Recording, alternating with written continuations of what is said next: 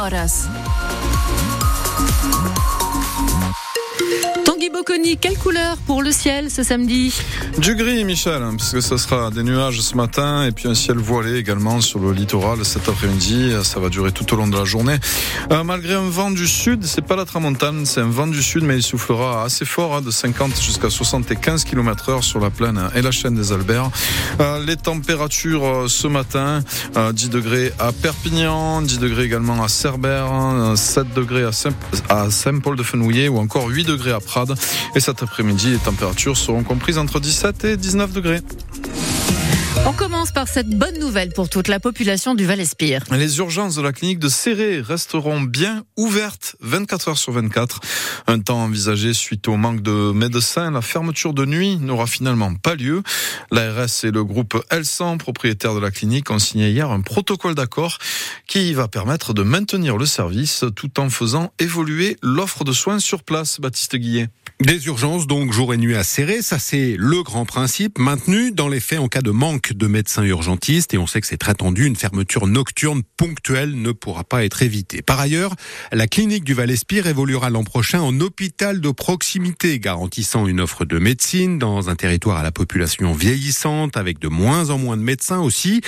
Garantie financière également pour Elsan qui pourra voir ses déficits compensés par l'État. Sébastien Proto, le directeur exécutif du groupe. On a besoin d'avoir ce modèle pour garantir les urgences, la médecine et la chirurgie ambulatoire dans les années qui viennent et dire à la population du Val-Espire, cette clinique va demeurer pour vous accueillir de manière totalement certaine. Seule la chirurgie ambulatoire sera en effet conservée, il faudra aller voir ailleurs pour les interventions plus lourdes, mais cet accord ARS-Elsan, c'est une satisfaction pour les élus. La clinique ne va pas baisser le rideau. Brigitte Baranov, première adjointe acérée en charge des questions de santé. Chaque semaine, les gens viennent me voir en me disant alors qu'est-ce qui se passe, la clinique ferme et tout. Et ce protocole signé, pour nous, c'était vraiment fondamental, effectivement, de pouvoir se rassurer par rapport à tout ça. Un centre public de santé est aussi en projet, juste à côté de la clinique qui bénéficiera cette année d'une IRM toute neuve en plus du scanner.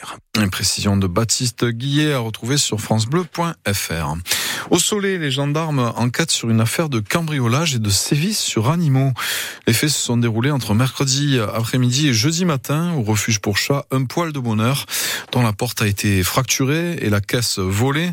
Euh, un millier d'euros ont été subtilisés, mais bien plus grave pour les bénévoles de l'association, trois chats ont été euh, massacrés et un troisième gravement blessé.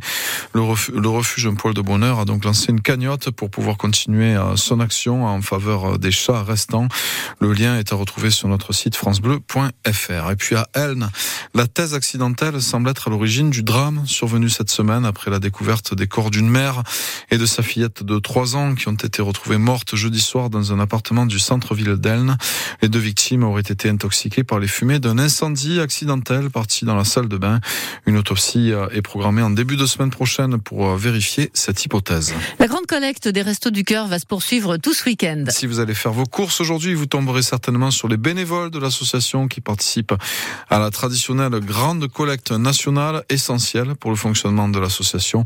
80 000 bénévoles seront présents dans 7500 supermarchés partout en France ce week-end.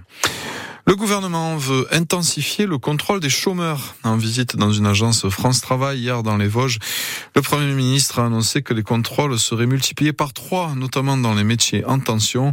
Parallèlement, la réforme du RSA, dont le versement aux bénéficiaires sera conditionné à la réalisation de 15 heures d'activité hebdomadaire obligatoire. Cette réforme controversée euh, s'étend désormais à la moitié des départements français, mais les Pyrénées-Orientales ne sont pour l'instant pas encore concernées. On passe au sport, Tanguy, et au rugby avec cette victoire administrative pour le foyer laïque du Auvernais. Le club perpignanais avait été exclu euh, du championnat de régional 1 par la commission d'appel de la fédération après une bagarre sur le terrain et en tribune lors d'un match à Fleury, salle coursant dans l'Aude.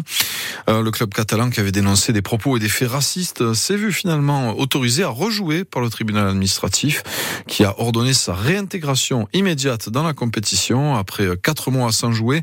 Euh, l'équipe du foyer laïque du du va donc pouvoir retrouver le terrain. Ce sera demain dans l'Hérault face à Poussan. Une grande satisfaction pour le président du club, Benoît Castanedo. C'est une belle victoire, un soulagement qui vient récompenser euh, voilà, toute l'histoire d'un club. La FFR vient d'être condamnée et a mis à mal notre club euh, parce que là maintenant, pour savoir si on pourra jouer ce dimanche, euh, je laisse le, staff technique sportif s'en charger. Même si ça me paraît compliqué de se mobiliser pour dimanche. En tout cas, voilà, l'honneur est sauf. Cette histoire a mis à mal vraiment tout l'engagement du club, toutes les missions que nous avions dans notre histoire. Des années et des années de travail balayées d'un revers de la main. Donc voilà, ça vient soulager ça et, et on va pouvoir reconstruire sur cette décision. Benoît Castanedo, le président du club du foyer laïque euh, du Haut-Vernay à Perpignan. Le rugby, c'est aussi l'USAP qui va affronter Toulon. Et c'est une des affiches de cette 17e journée de championnat. L'USAP se déplace au Stade Mayol face à Toulon, 7e, mais mal en point actuellement. Après trois défaites de rang pour les Sankéors qui ne sont guère en réussite à l'extérieur cette saison, il y a donc peut-être un coup à jouer, Cyril Manière. Alors bien sûr, l'USAP ne le clame pas haut et fort, c'est clairement le style de cette USAP version Azema qui aurait bien trop peur de prendre la foudre en retour en dévoilant ses ambitions. L'USAP joue la carte de l'humilité avec une idée quand même derrière la tête, le pilier Nemo Ruelovce. Je vais pas parler plus que ça, mais on a parlé entre nous. On sait qu'on va faire nous de notre côté. On a tout donné cette semaine. Oui, ils sont un peu dans le doute. Du coup, euh, c'est un bon coup pour nous à jouer. Oui, car la pression est sur Toulon. Les Varrois restent sur trois défaites d'affilée en top 14. Ils ont chuté à la septième place.